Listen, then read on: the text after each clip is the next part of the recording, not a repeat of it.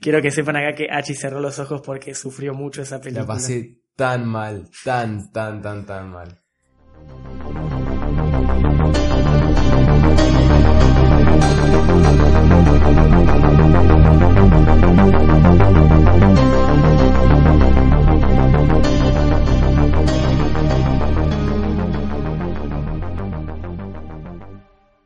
Buenas noches, Screamers. Parece que ese es nuestro saludo nuevo. Eso va a quedar. Eso va a quedar seguro. Pero bueno, acá el que acaba de comentar, estamos a mi izquierda con Hachi González de León. Hola chicos, ¿cómo andan? Y enfrente mío tenemos a Santiago Hardy. Vamos a empezar a decirte Hardy. La gente ya Sí, te- sí, por favor.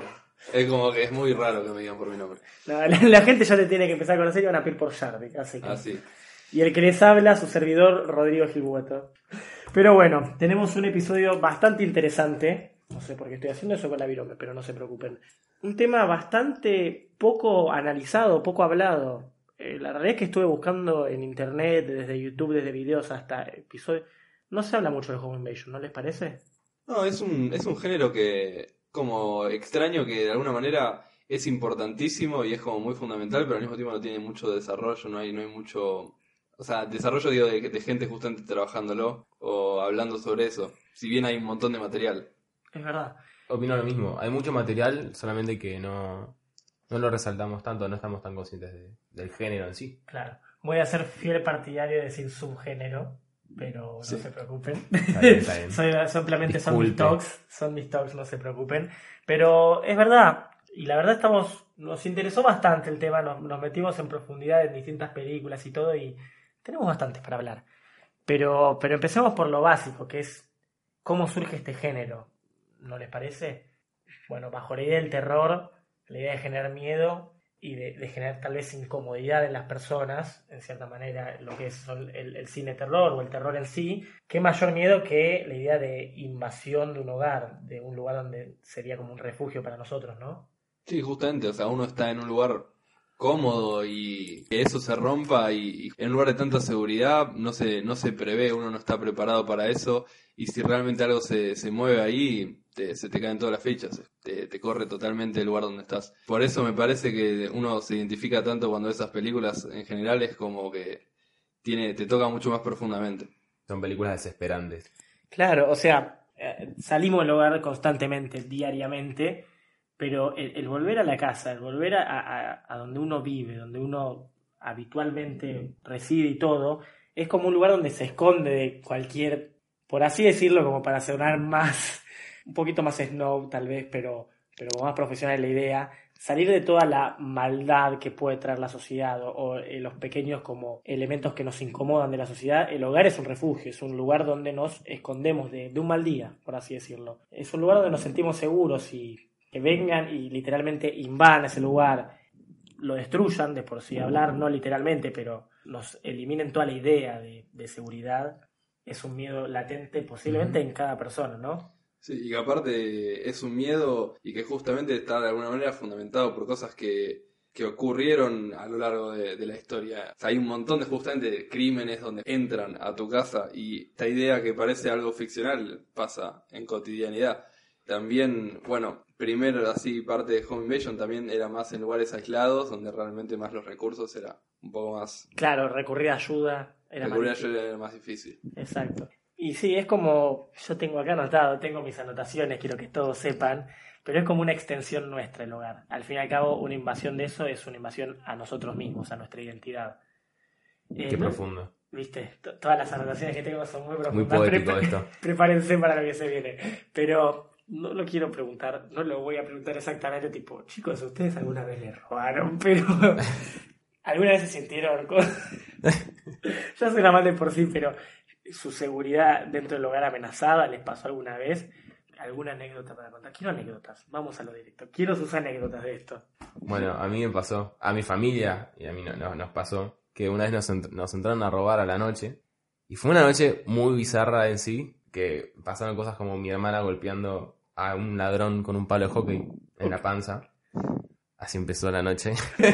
Nos Nos estamos... ahora, pero O sea, fue, fue trágico, chicos. Sí, o fue sea- algo muy trágico y fue desesperante. Pero bueno, pasó eso. Y yo era, yo era un niño, un, un pequeño. Y no entendía muy bien lo que estaba pasando. Me refería a los ladrones como señor ladrón. Porque ante siempre. El respeto. El, el respeto, el respeto ante la persona. Bueno, en un momento nos estaban atando. no- nos ataron a todos de manos y pies. Fue bastante, bastante feo. Pero me picaba la nariz. Entonces, cuando me estaban atando las manos, yo creo que tenía realmente nueve años o algo así, me estaban atando las manos, vive el, el ladrón que me estaba atando las manos, lo veo, me, me empieza a picar la nariz y le digo, me pica la nariz, me pica la nariz, y, y él literalmente me rascó la nariz y yo le dije, tipo, no, más a la izquierda, más a la izquierda, y me rascó más a la izquierda la nariz y se volvió completamente, pa- parece, parece joda esto, pero pasó en serio. Gracias, señor ladrón, por rascarme. Gracias, señor, gracias, señor ladrón, por, la- por rascarme la nariz. Para colmo me dejó un poco más desatado porque me dijo, si te voy a picar la nariz, Rascate. Claro, sa- saca la mano, tipo, como liberate y rascate la nariz. Qué ladrón educado. Qué educado. Gracias, señor, si me está escuchando en este momento, señor. Vamos a repetir. No estamos todos con humor ahora porque ya pasó el tiempo suficiente. Ya pero- pasó, ya pasaron años, su- su- se solucionó el trauma. Porque ¿no? creo que... Pero creo que alguien que escucha todo esto, viste, dice, ¿cómo se puede estar riendo de esto? Ya está, vamos a tomarlo con humor, ¿qué se le va a hacer? Sí, sí.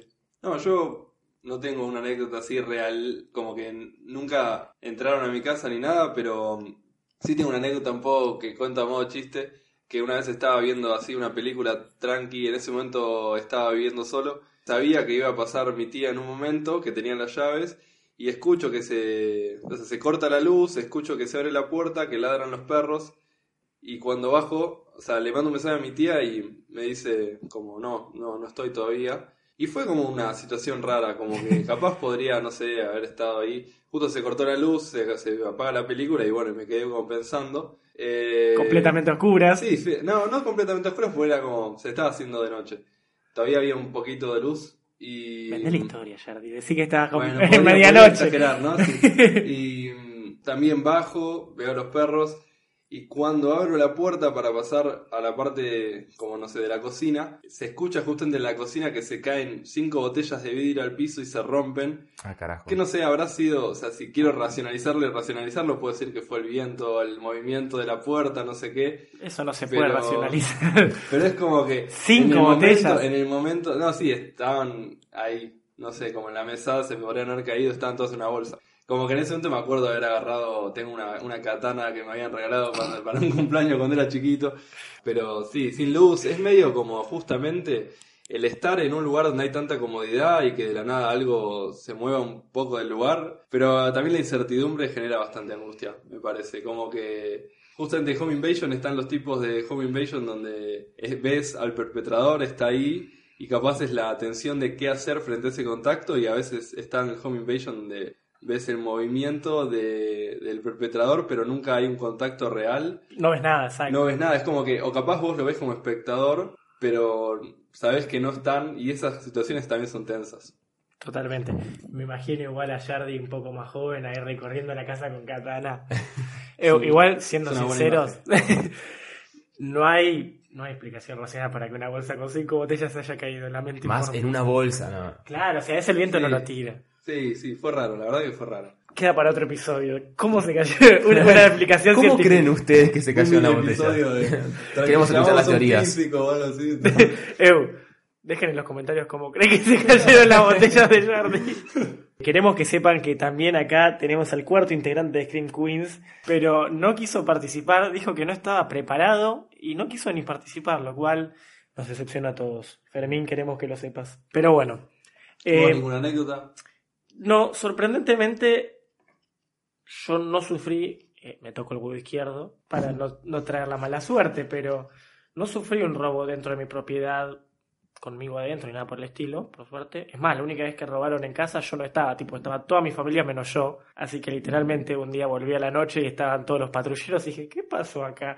Fue como, no, nos robaron, y no sé yo que, que por un lado, eh, que por un lado es como, gracias a Dios lo estaba, pero por otro es como, uy, hubiera querido estar con mi familia acá, ¿viste? Pero no, tengo una anécdota de que me apuntó la policía con pistolas, pero eso quedará para otro episodio.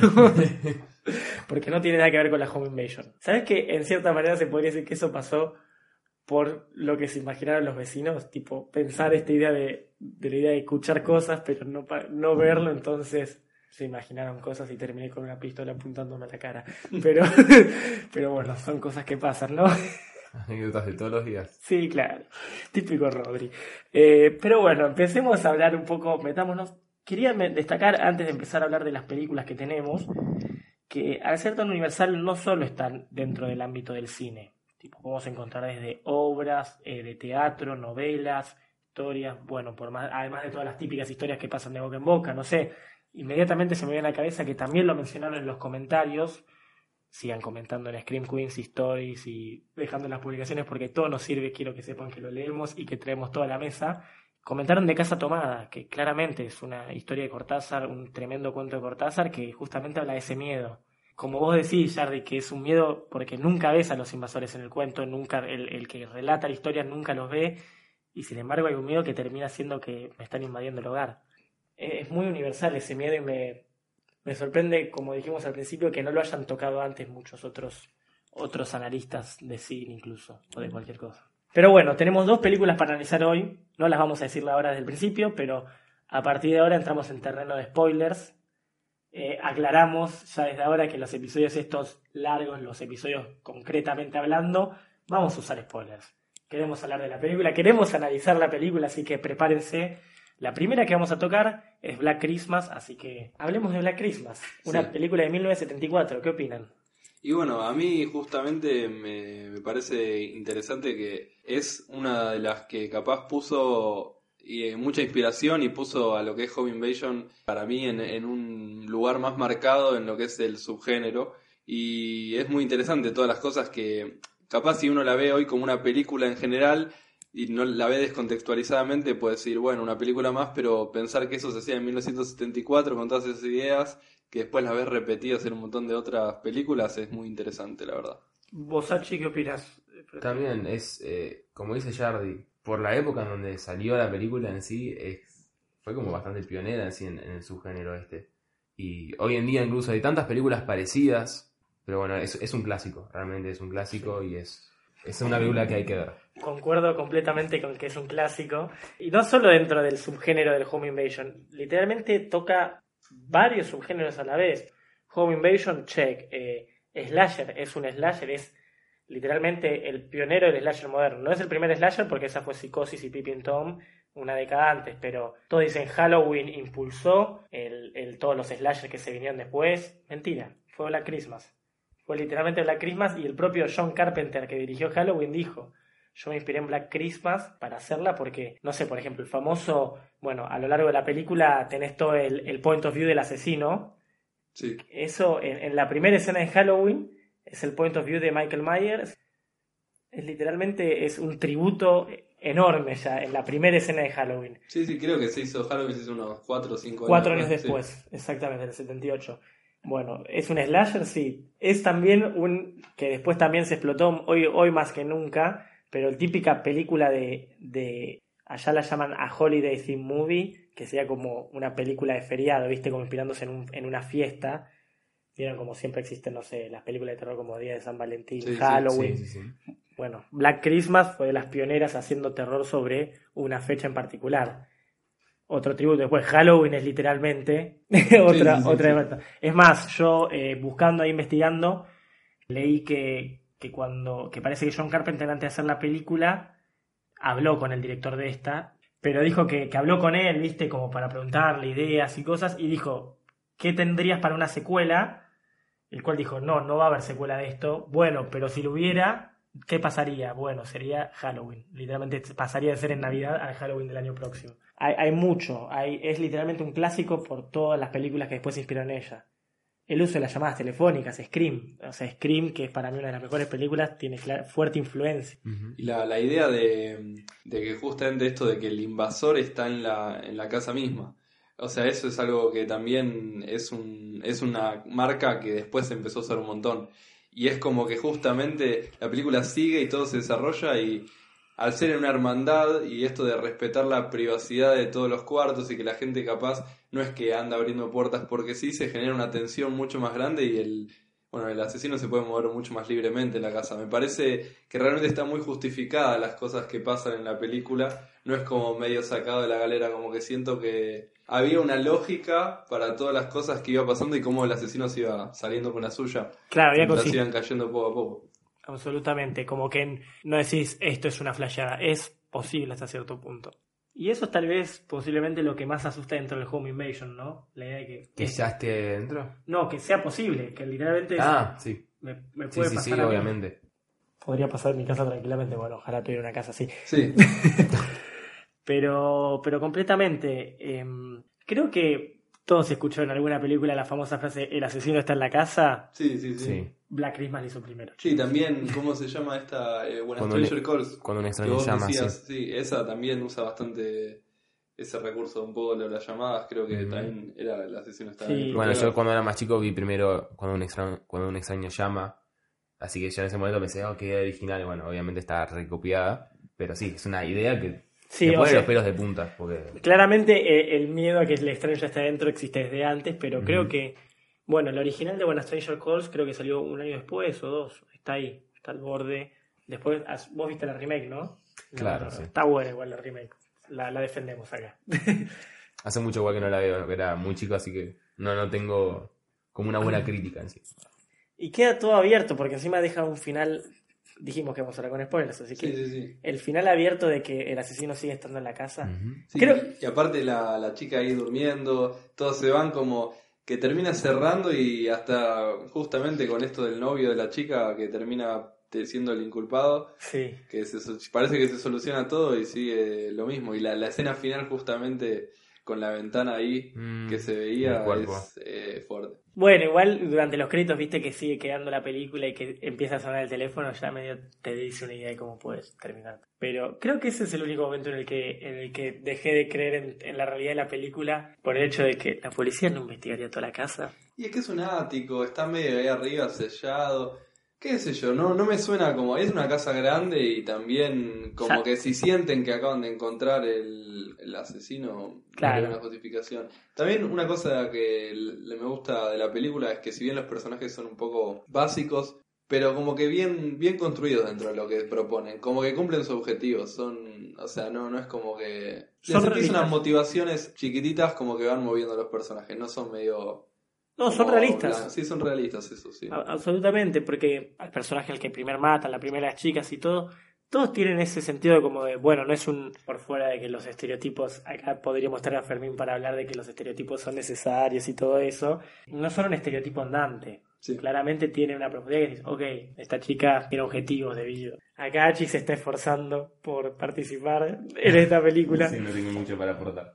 Hachi le gustó más la siguiente que vamos a hablar que es Funny Games, prepárense, ahora, ahora vamos a entrar un poquito más en eso, pero la verdad que Black Christmas aplaudía, incluso tocaba, toca el tema del aborto en la década del 70. Sí. Igual en Estados Unidos estaban bastante más avanzados. O sea, en, en lo que eran las discusiones sobre esos temas pasaron un poco antes que lo que pasa en, Latinoamérica actualmente. Claro, igual sí, me sigo sorprendiendo, tenía que Sí, sí, sí, sí, yo también igual, yo también como que pensé en el momento lo mismo. Justamente, bueno, Black Christmas siendo una película donde es la falta de contacto con el perpetrador y de alguna manera sigiloso, dando vueltas y siendo todo de alguna manera muy distante, es muy distinto a lo que vamos a hablar ahora que es Funny Games, que es justamente el contacto con, el con los perpetradores. Perfecto, es verdad.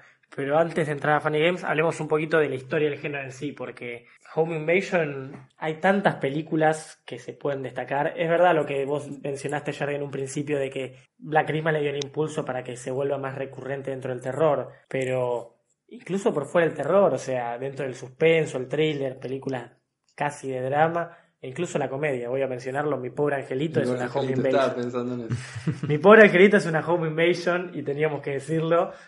Ay, eh, es un género, eh, es una temática que puede pasar por varios géneros tranquilamente. Pero incluso, a ver, ahora ya más entrando dentro de la historia de las películas, por si quieren destacar alguna peli, sin recomendar, simplemente destacarla, pero que, que fue cambiando bastante, siento yo. Que, por ejemplo, yo siento que en la década del 2010 empezaron a aparecer más como la idea de, dentro de este subgénero, crear películas que rompan con las expectativas dentro del mismo. Ya, primero, Your Next, que después vamos a hablar más tal vez, rompe con primero esas expectativas, dándote una gente que es invadida, a- eh, gente que invade, o sea, los perpetradores invaden gente que, que sabe cómo defenderse.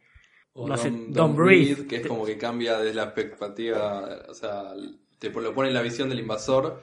Que y- termina siendo la víctima. Que se termina siendo la víctima. Absolutamente, o sea, empezaron a, en el 2010, por ejemplo, empezaron a salir películas que, bueno, otra que se me salió en el 2009, pero de los creadores de- del juego de miedo, que es eh, The Collector, que es básicamente un tipo que entra a robar una casa también del lado del perpetrador, pero que ya hay otro tipo que es mucho más capo que él, con más trampas y ese estilo al estilo gore de los que le gusta a la gente, de, los que le, hay gente a la que le gusta ese tipo de películas, pero bueno, eh, como también un poco de las reglas fuera, donde también el perpetrador termina siendo víctima, pero ni siquiera en su propia casa, en una casa ajena. Sí, que es un género que justamente, bueno, a partir de esto se empezó a usar un montón y siempre eventualmente hay que empezar a romper un poco con los tan clichés o estereotipos de, de las, de las estructuras de las películas y a veces justamente no, no necesariamente cambiar desde el guion de estas cosas. Por ejemplo, me interesó esto de Hangman, de, de lo que es los planos, todo de lo, la película creo que está como grabada desde las cámaras de seguridad de la casa. Y eso me pareció eh, como siempre, ya hoy en día le tenemos que dar una vuelta de tuerca a estas cosas porque si no caemos en una repetición que ya termina. Tenemos una, una barrera más alta por simplemente la historia y todo lo que hay. Claro, y sí es que está hace años, por ejemplo, un corto de los primeros cortos dentro de la historia del cine en 1909, se llama The Lonely Villa, eh, que incluso está en Wikipedia para ver entero, para la gente que lo quiere ver, no tiene derechos de autor ni nada porque ya pasaron los años, que es básicamente ladrones entrando a robar una casa. O sea, es un miedo tan latente y tan universal que dentro de la historia del cine está hace años. Entonces sí, hay que ver cómo nos vamos renovando, ¿no? Refrescando los aires, por así decirlo. Tengo unas notas acá que quiero mencionar antes de pasar a la última película. Frente a esta idea de la amenaza potencial de un desconocido, eh, hay toda una nota que vamos a subir a Twitter, síganos en Twitter, de un análisis todo del subgénero en profundidad, está en inglés, pero para que le interese leer más, lo vamos a subir, estamos subiendo los recursos que utilizamos a la hora de hablar, y habla todo, no solo analiza el subgénero, sino que lo compara con los slashers y cómo son bastante opuestos entre sí. El slasher tal vez uno de los subgéneros más comunes dentro del terror, con su explosión en los 80 y eso, pero cómo pasan de, tengo acá un par de, de anotaciones dentro de esa comparativa, el slasher tenemos a un asesino que generalmente, a veces, no sé, Freddy y Jason son paranormales, fuera de lo común, mientras que en el, el Home Invasion generalmente es un humano, es otra persona literalmente. Entonces ya te cambia un poco las expectativas de juego, porque el villano, sí, nos podemos poner en contra, obviamente tenemos el bueno y el malo, pero es otra persona más, o sea, hay, podemos llegar a lograr cierta empatía. Bueno, en ciertas situaciones. en sí. ciertas situaciones. Después, no sé, del hecho de, mencionaban de las armas, que dentro de las películas de los slasher cada uno tiene tal vez su arma distintiva, Sí. desde Jason el machete, Michael Ujú. Myers el cuchillo y eso, mientras que en el Home Invasion son armas, elementos cotidianos, son armas reemplazables. Y el hecho de elementos cotidianos, que se pueden usar cosas que tal vez usamos día a día como para defenderse. Una de las cosas que más quise destacar es como que la amenaza en este caso tiene una comprensión de la violencia de por sí el humano que entra a tu casa sabe que te va a lastimar, o sea, tiene una idea de- del hecho de herir al otro. O sea, capaz, bueno, qué sé yo, igual los antiguos ladrones entraron a la casa con, la, con intento de sigilo. Pero hoy día sí es más como un ataque más directo, como que... eh, generalmente buena parte de las películas de terror de Home Invasion están más apuntadas a, a hacerle algo a las personas y no ligadas a algún objeto o pertenencia. Claro, Generalmente, además, la- las personas, los, los criminales en el Home Invasion no son a veces siempre personas cuerdas, no son personas normales, son todos homicidas, psicópatas. Entonces, obviamente, no van a entrar con int- intención de robar un buen. y un lo buen que más es verdad.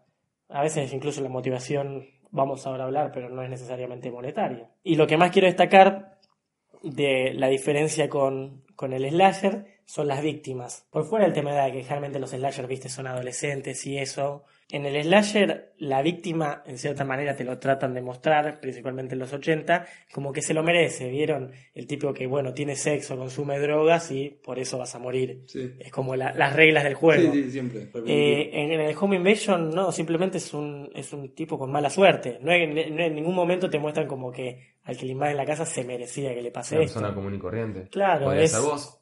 Exactamente, podría ser yo. Pero es algo inesperado y la famosa frase de qué poca fortuna. Mm. Y siguiendo con esto de la poca fortuna y algo inesperado, entremos en Funny Games. Sí. Quiero que sepan acá que Hachi cerró los ojos porque sufrió mucho esa película. La pasé tan mal, tan, tan, tan, tan mal. Pero bueno, estamos hablando de la película de Michael Haneke de 1997, la austríaca, y con su reversión hecha por el mismo director, que no se la puede considerar remake, ¿verdad? Porque es toma No, es por... realmente sí, como una. Lo que, que- lo que la intención, bueno, que yo terminé de entender es que él se había quejado de que la película, cuando la hizo en la versión eh, austriaca, no tuvo tanto impacto en la sociedad norteamericana, que era como un poco su target. Quería provocar y hacer cuestionar a los, eh, de alguna manera, a los yankees que reflexionen sobre la violencia que consumían en el cine. Es como por eso, tipo, usó un cast después eh, estadounidense para realmente intentar llegar más.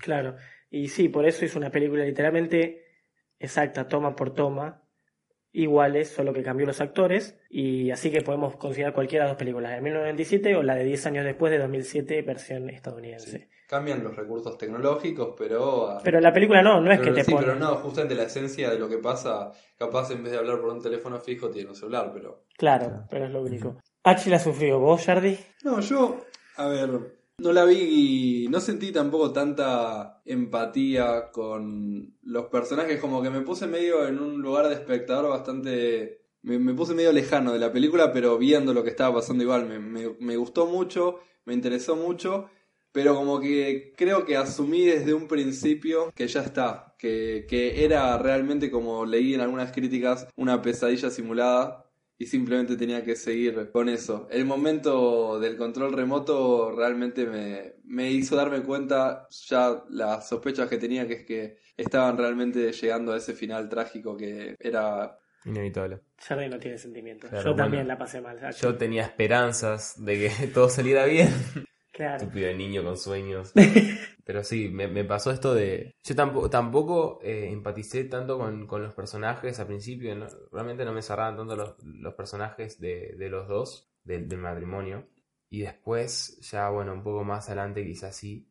Pero me, me, me mataba esto, esta, esta tortura de, de que no se iban. Le decían al, al principio que se vayan, que se vayan y se empiezan a quedar.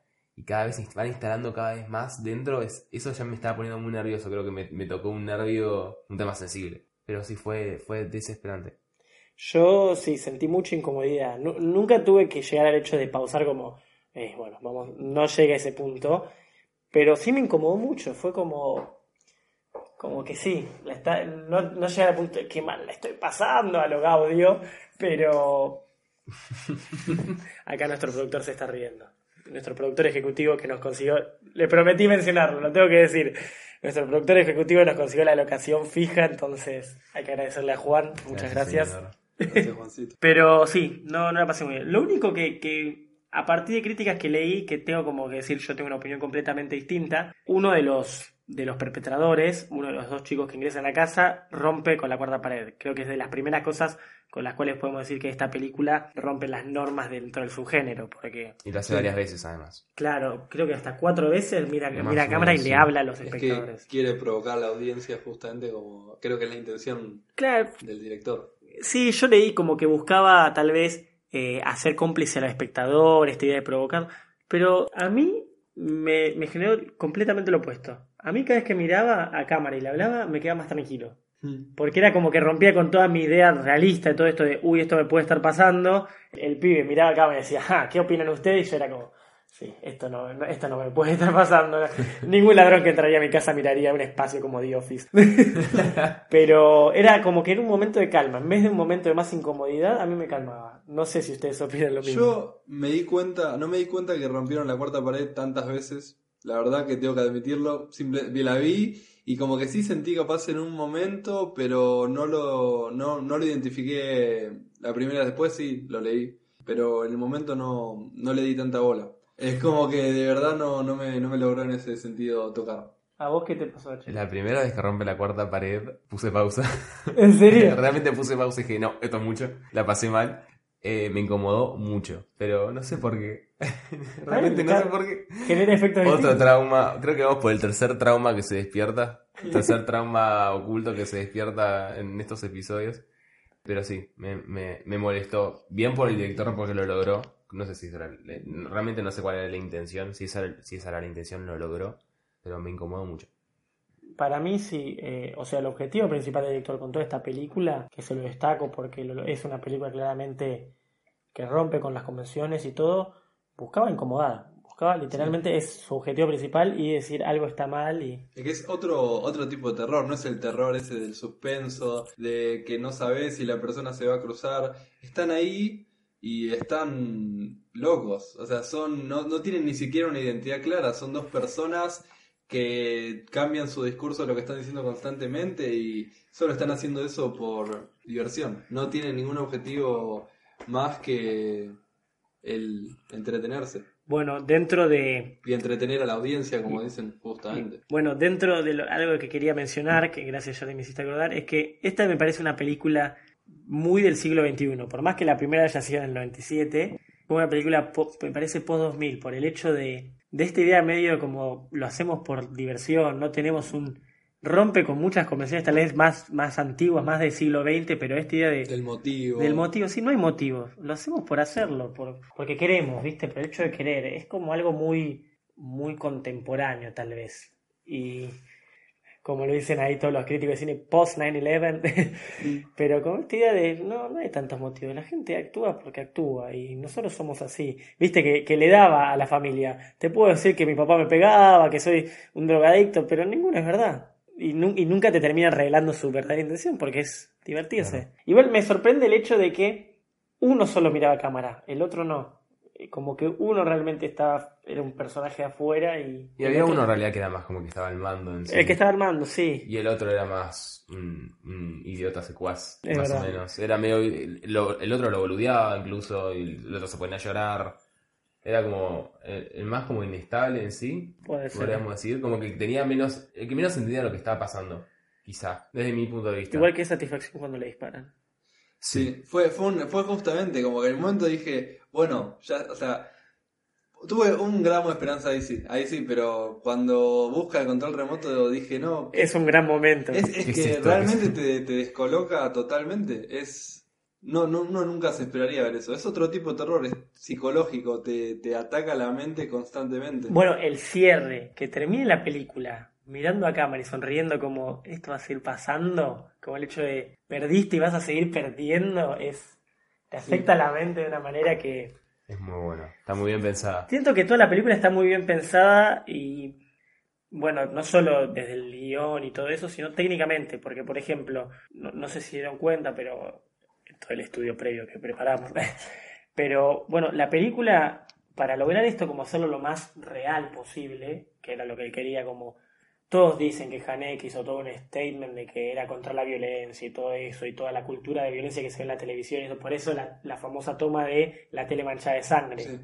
es súper simbólica la idea de la, la violencia está en la televisión y todo eso, pero para traerlo a la realidad lo más posible, bueno, tiene muchos recursos, utiliza un montón de recursos, de técnicos hasta dentro de la, de la propia estructura del guion.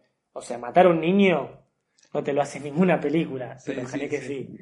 Y lo que me sorprende también era que, por ejemplo, la violencia, Ay, matar a un perro también. matar a un perro Es- también, que no es muy común en la, la muerte animal, es más, tal vez más común que la Siempre genera más empatía, a mí me parece.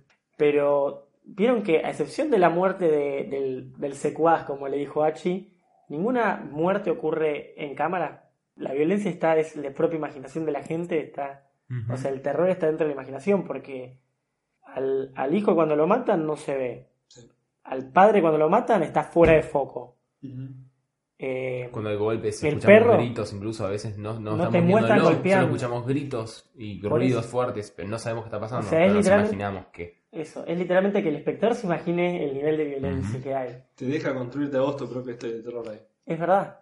Y bueno, y para llevarlo a lo realista también, por ejemplo, son todas tomas larguísimas. Por ejemplo, apenas matan al chico, al hijo, hay una toma de creo que cinco minutos de los padres en el living, que, no- Sí. que los primeros dos minutos no se movía ninguno, Sí, ¿viste? sí.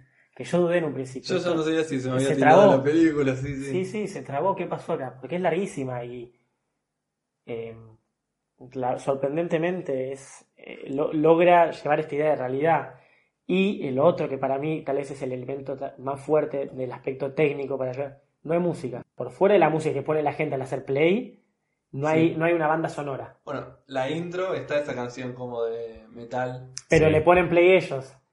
En realidad estaban escuchando música clásica y de la Sí, nada, bueno, se- los créditos. es lo único como que va por fuera, pero Después, nada, eh, si hay un segundo reward, si le dan, fíjense que, que todo lo que se escucha es el sonido de diario de la vida, no sé, el viento. Y eso te lleva, no, que no haya corte de escena, que no haya edición o que haya poca edición, que no haya música, te lleva a decir esto es real, esto, mucho más crudo. esto es crudo. Exactamente, esa es la palabra, esto es crudo. Pero para mí hace un trabajo magnífico. La única cosa que, que sí igual siento, que capaz, yo vi la versión eh, americana y después vi eh, como comparaciones de las tomas y todo para ver si, si me perdía de algo con la otra. Creo que igual, si hubiera visto la austríaca, capaz hubiera sentido un poco más de inmersión al hecho de que a, eh, a Tim Roth lo conozco, a Nicole Kidman también. y No es Nicole Kidman esa. ¿No? Nicole Naomi. Watts. Sí, Naomi siempre me las Watts. confundo, siempre Sí. me las confundo. Es- son, son iguales. Son o sea, muy hay que buenas. Yo de decirlo. chico, de Son chico cuando me australianas enteré que eran diferentes Ambas. Nicole Kidman creo que sí. Nicole Kidman es australiana. Naomi Naomi Watts Watts también. Creo que no. Pero bueno, no importa. Comenten más. si Naomi Watts es australiana, por favor.